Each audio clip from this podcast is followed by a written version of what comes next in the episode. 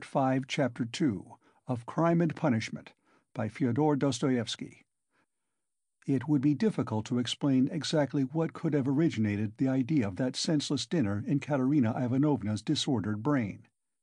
Nearly ten of the twenty roubles given by Raskolnikov for Marmeladov's funeral were wasted upon it.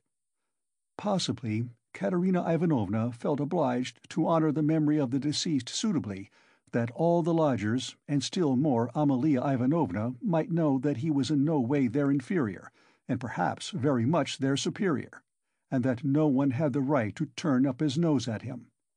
Perhaps the chief element was that peculiar poor man's pride, which compels many poor people to spend their last savings on some traditional social ceremony, simply in order to do like other people, and not to be looked down upon. It is very probable, too, that Katerina Ivanovna longed on this occasion, at the moment when she seemed to be abandoned by everyone, to show those wretched contemptible lodgers that she knew how to do things, how to entertain, and that she had been brought up in a genteel, she might almost say aristocratic colonel's family, and had not been meant for sweeping floors and washing the children's rags at night.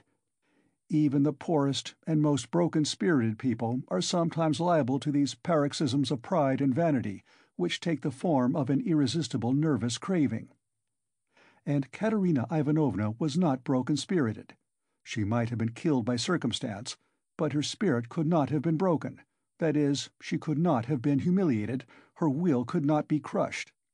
Moreover, Sonia had said with good reason that her mind was unhinged.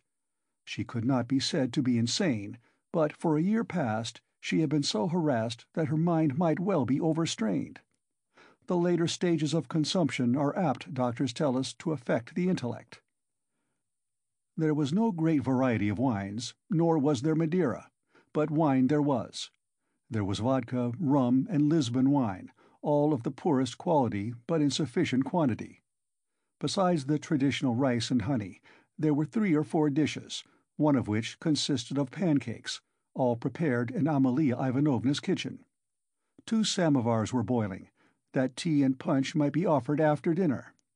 Katerina Ivanovna had herself seen to purchasing the provisions, with the help of one of the lodgers, an unfortunate little Pole who had somehow been stranded at Madame Lippevechsel's. He promptly put himself at Katerina Ivanovna's disposal, and had been all that morning and all the day before, running about as fast as his legs could carry him, and very anxious that everyone should be aware of it. For every trifle he ran to Katerina Ivanovna, even hunting her out at the bazaar, at every instant called her Pani. She was heartily sick of him before the end, though she had declared at first that she could not have got on without this serviceable and magnanimous man. It was one of Katerina Ivanovna's characteristics to paint everyone she met in the most glowing colours. Her praises were so exaggerated as sometimes to be embarrassing. She would invent various circumstances to the credit of her new acquaintance, and quite genuinely believe in their reality. Then, all of a sudden, she would be disillusioned, and would rudely and contemptuously repulse the person she had only a few hours before been literally adoring. She was naturally of a gay, lively, and peace-loving disposition, but from continual failures and misfortunes she had come to desire so keenly that all should live in peace and joy and should not dare to break the peace, that the slightest jar, the smallest disaster, reduced her almost to frenzy, and she would pass in an instant from the brightest hopes and fancies to cursing her fate and raving, and knocking her head against the wall. Amalia Ivanovna, too, suddenly acquired extraordinary importance in Katerina Ivanovna's eyes, and was treated by her with extraordinary respect, probably only because Amalia Ivanovna had thrown herself heart and soul into the preparations. She had undertaken to lay the table, to provide the linen, crockery, etc., and to cook the dishes in her kitchen, and Katerina Ivanovna had left it all in her hands and gone herself to the cemetery. Everything had been well done. Even the tablecloth was nearly clean. The crockery, knives, forks, and glasses were, of course, of all shapes and patterns, lent by different lodgers. But the table was properly laid at the time fixed, and Amalia Ivanovna, feeling she had done her work well, had put on a black silk dress and a cap with new mourning ribbons, and met the returning party with some pride. This pride, though justifiable, displeased Katerina Ivanovna for some reason. As though the table could not have been laid except by Amalia Ivanovna! She disliked the cap with the new ribbons, too. Could she be stuck up, the stupid German, because she was a mistress of the house and had consented as a favour to help her poor lodgers? As a favour! Fancy that! Katerina Ivanovna's father, who had been a colonel and almost a governor, had sometimes had the table set for forty persons, and then anyone like Amalia Ivanovna, or rather Ludwigovna, would not have been allowed into the kitchen. Katerina Ivanovna, however, put off expressing her feelings for the time, and contented herself with treating her coldly, though she decided inwardly that she would certainly have to put Amalia Ivanovna down and set her in her proper place, for goodness only knew what she was fancying herself. Katerina Ivanovna was irritated, too, by the fact that hardly any of the lodgers invited had come to the funeral, except the Pole, who had just managed to run into the cemetery, while to the memorial dinner the poorest and most insignificant of them had turned up, the wretched creatures, many of them not quite sober. The older and more respectable of them all, as if by common consent, stayed away. Pyotr Petrovitch Luzhin, for instance, who might be said to be the most respectable of all the lodgers, did not appear, though Katerina Ivanovna had the evening before told all the world, that is, Amalia Ivanovna, Polenka, Sonia, and the Pole, that he was the most generous, noble-hearted man with a large property and vast connections, who had been a friend of her first husband's and a guest in her father's house, and that he had promised to use all his influence to secure her a considerable pension. It must be noted that when Katerina Ivanovna exalted anyone's connections and fortune, it was without any ulterior motive, quite disinterestedly, for the mere pleasure of adding to the consequence of the person praised. Probably, taking his cue from Luzhin, that contemptible wretch Lebeziatnikov had not turned up either. What did he fancy himself?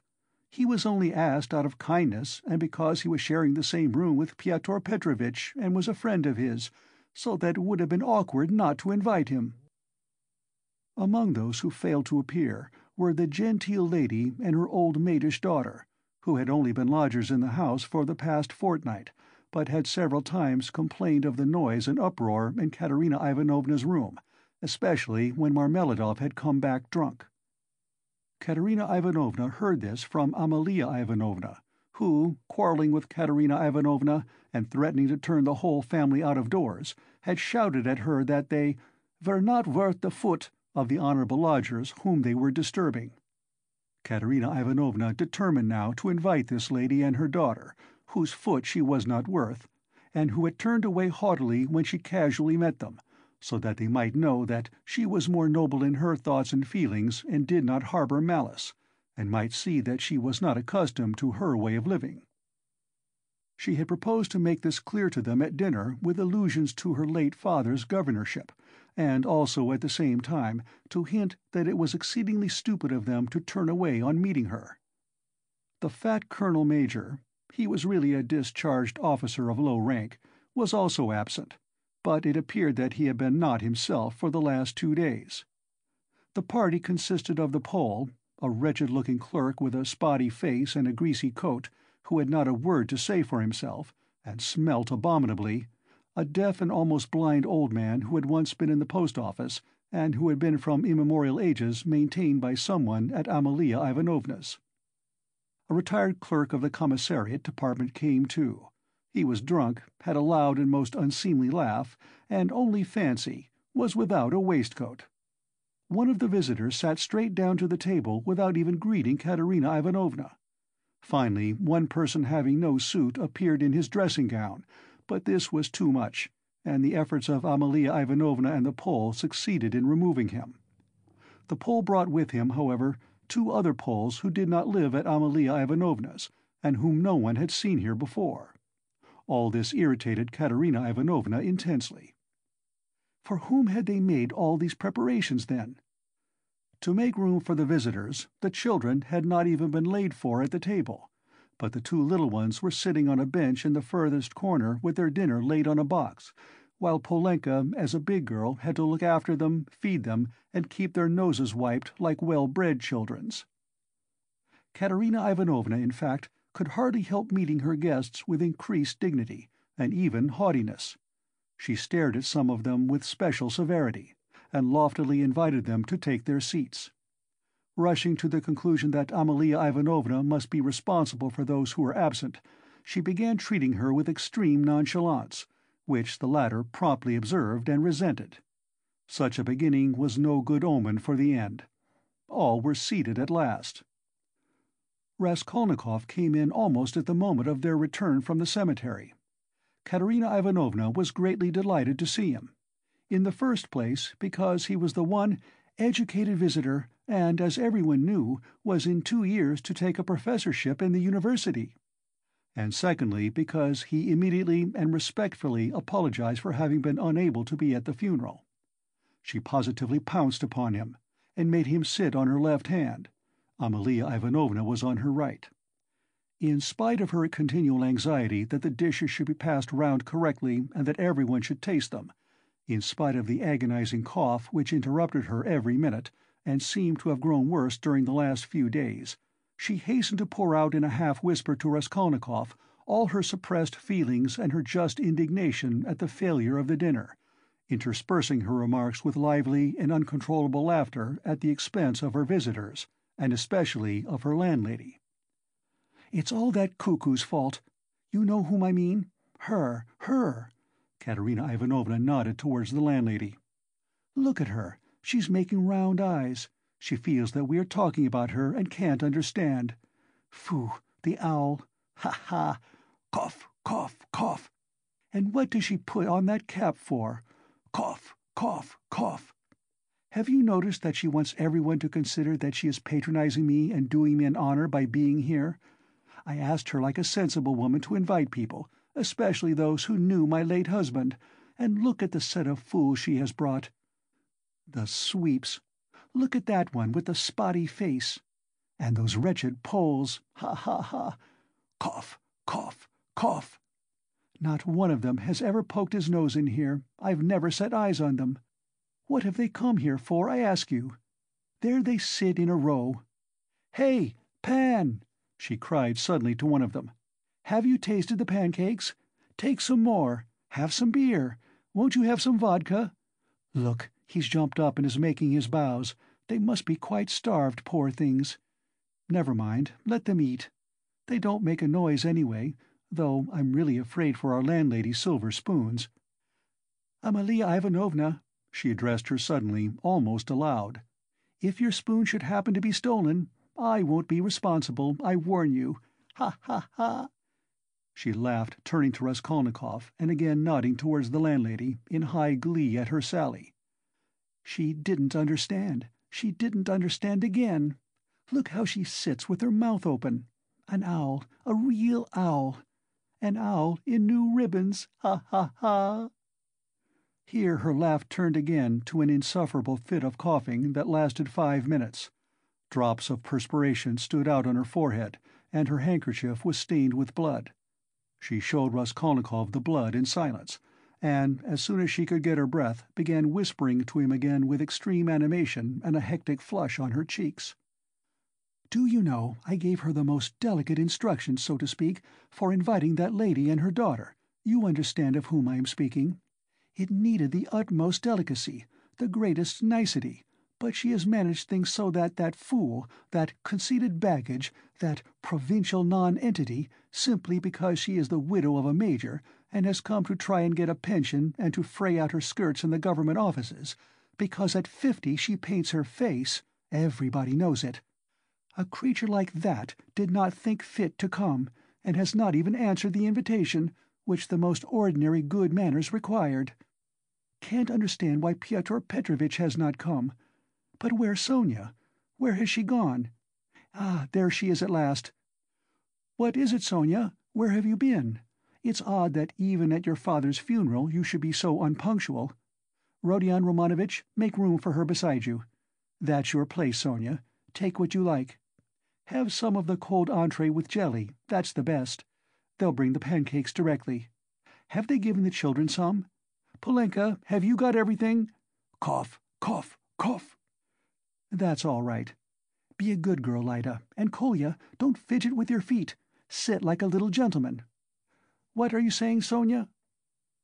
Sonia hastened to give her Pyotr Petrovitch's apologies, trying to speak loud enough for everyone to hear and carefully choosing the most respectful phrases which she attributed to Pyotr Petrovitch.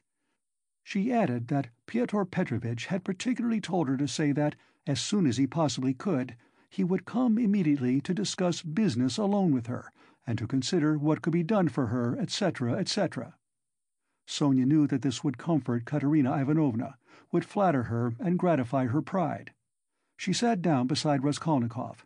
She made him a hurried bow, glancing curiously at him.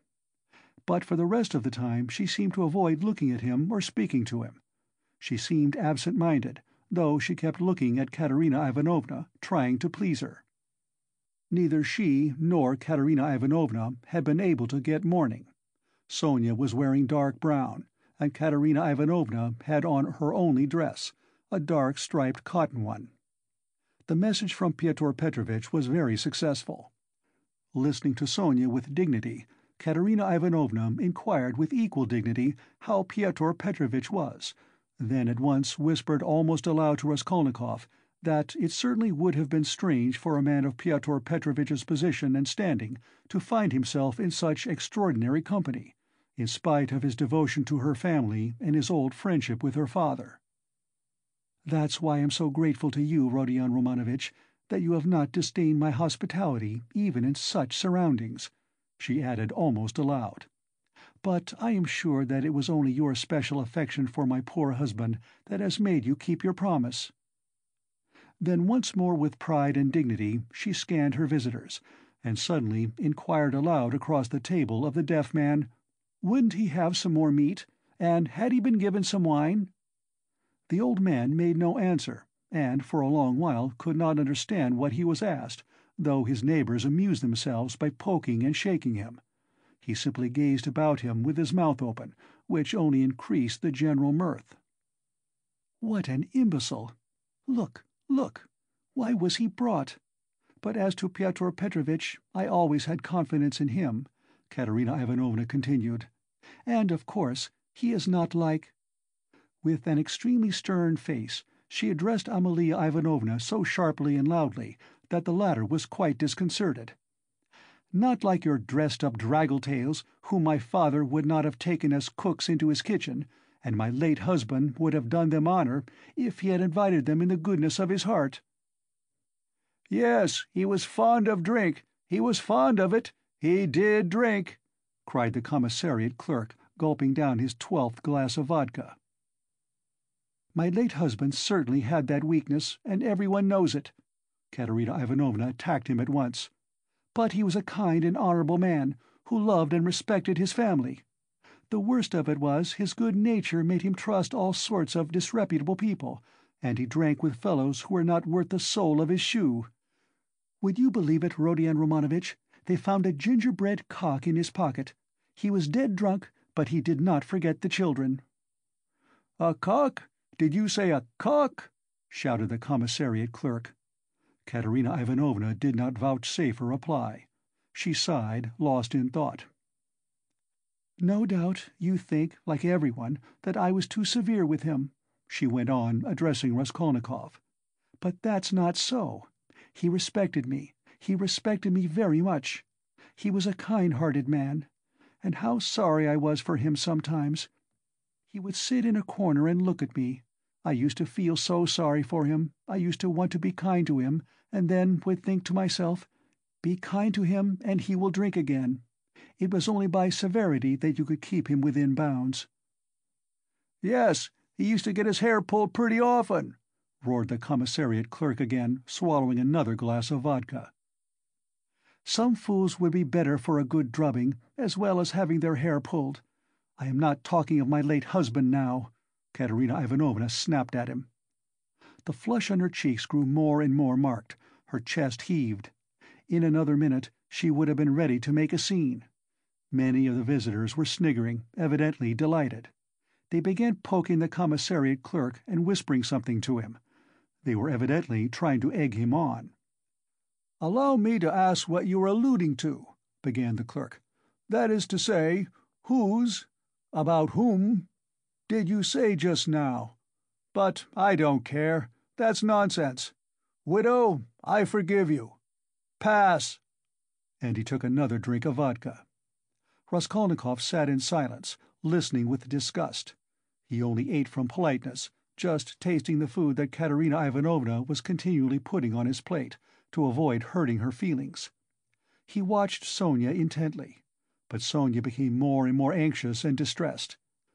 She too foresaw that the dinner would not end peaceably, and saw with terror Katerina Ivanovna's growing irritation. She knew that she, Sonia, was the chief reason for the genteel lady's contemptuous treatment of Katerina Ivanovna's invitation. She had heard from Amalia Ivanovna that the mother was positively offended at the invitation, and had asked the question, "How could she let her daughter sit down beside that young person?" Sonia had a feeling that Katerina Ivanovna had already heard this, and an insult to Sonia meant more to Katerina Ivanovna than an insult to herself, her children, or her father.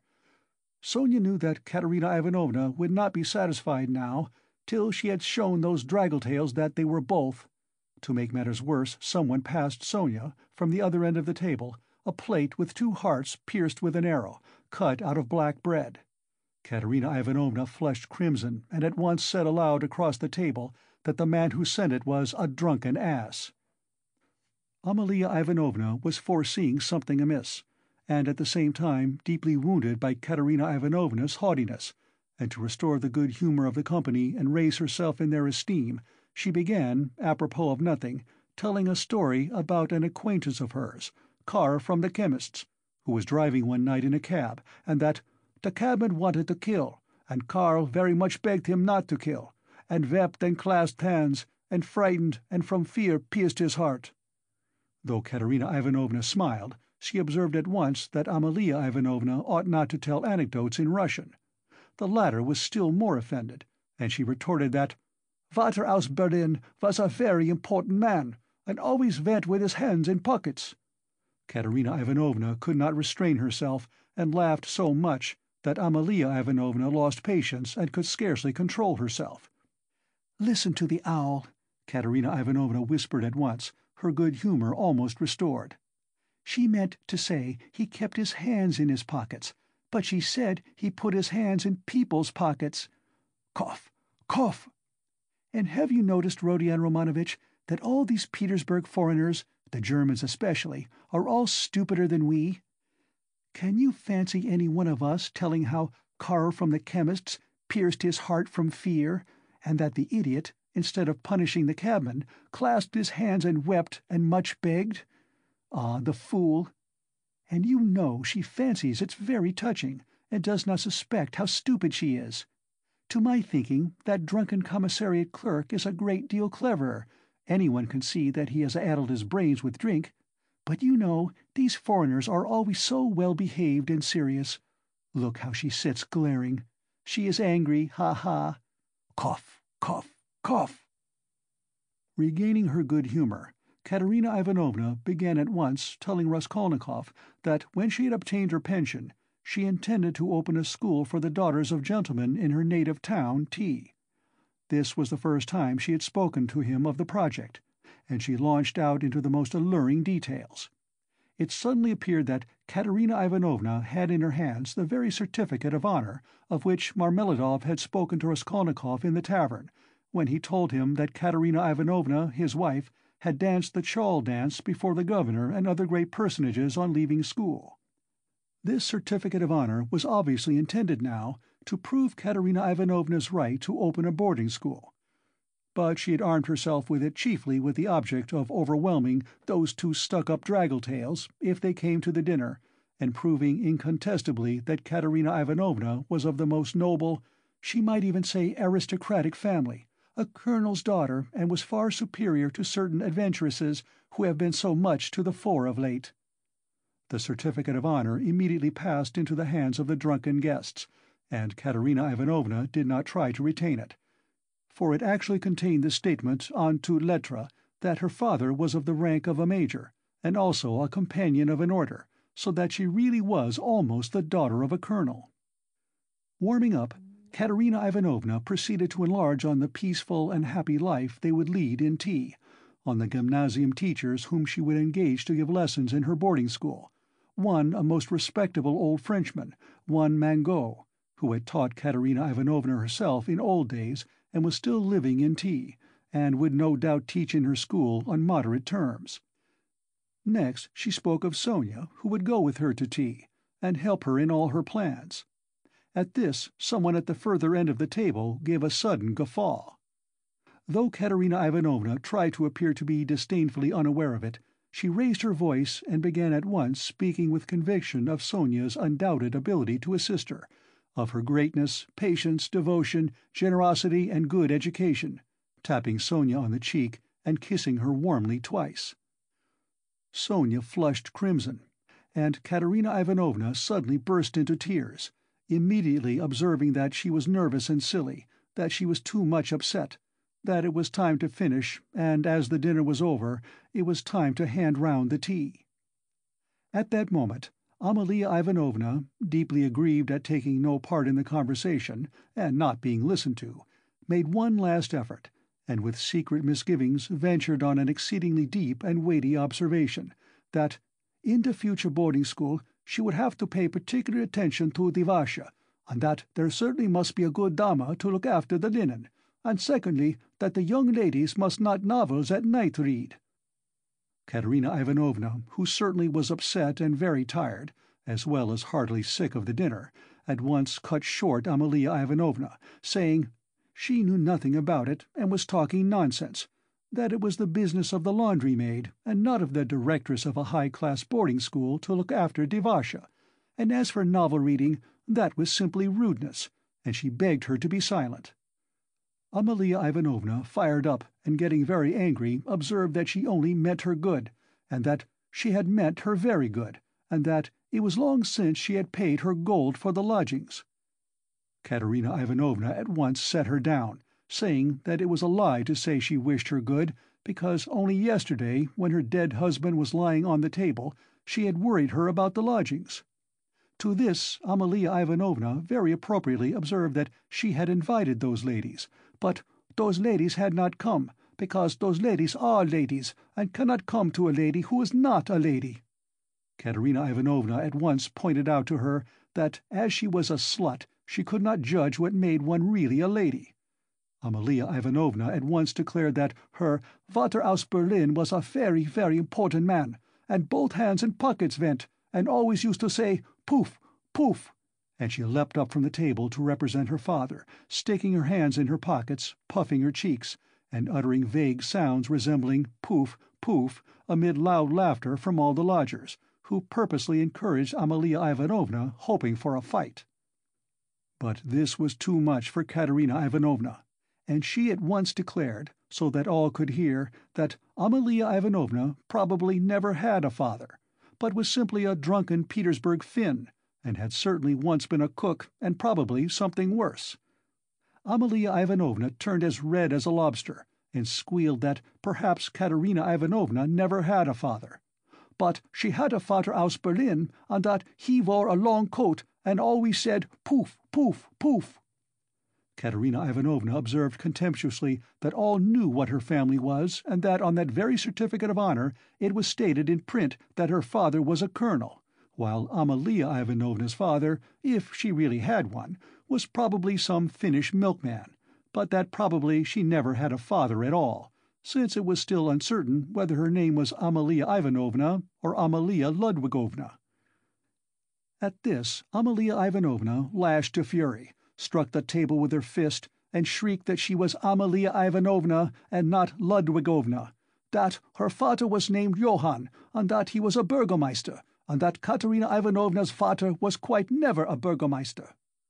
Katerina Ivanovna rose from her chair, and with a stern and apparently calm voice, though she was pale and her chest was heaving, observed that if she dared for one moment to set her contemptible wretch of a father on a level with her papa, she, Katerina Ivanovna, would tear her cap off her head and trample it under foot. Amalia Ivanovna ran about the room, shouting at the top of her voice, that she was mistress of the house, and that Katerina Ivanovna should leave the lodgings that minute. Then she rushed for some reason to collect the silver spoons from the table. There was a great outcry and uproar; the children began crying. Sonia ran to restrain Katerina Ivanovna. But when Amalia Ivanovna shouted something about "the yellow ticket," Katerina Ivanovna pushed Sonia away and rushed at the landlady to carry out her threat. At that minute the door opened, and Pyotr Petrovitch Luzhin appeared on the threshold. He stood scanning the party with severe and vigilant eyes. Katerina Ivanovna rushed to him. End of Part Five, Chapter Two.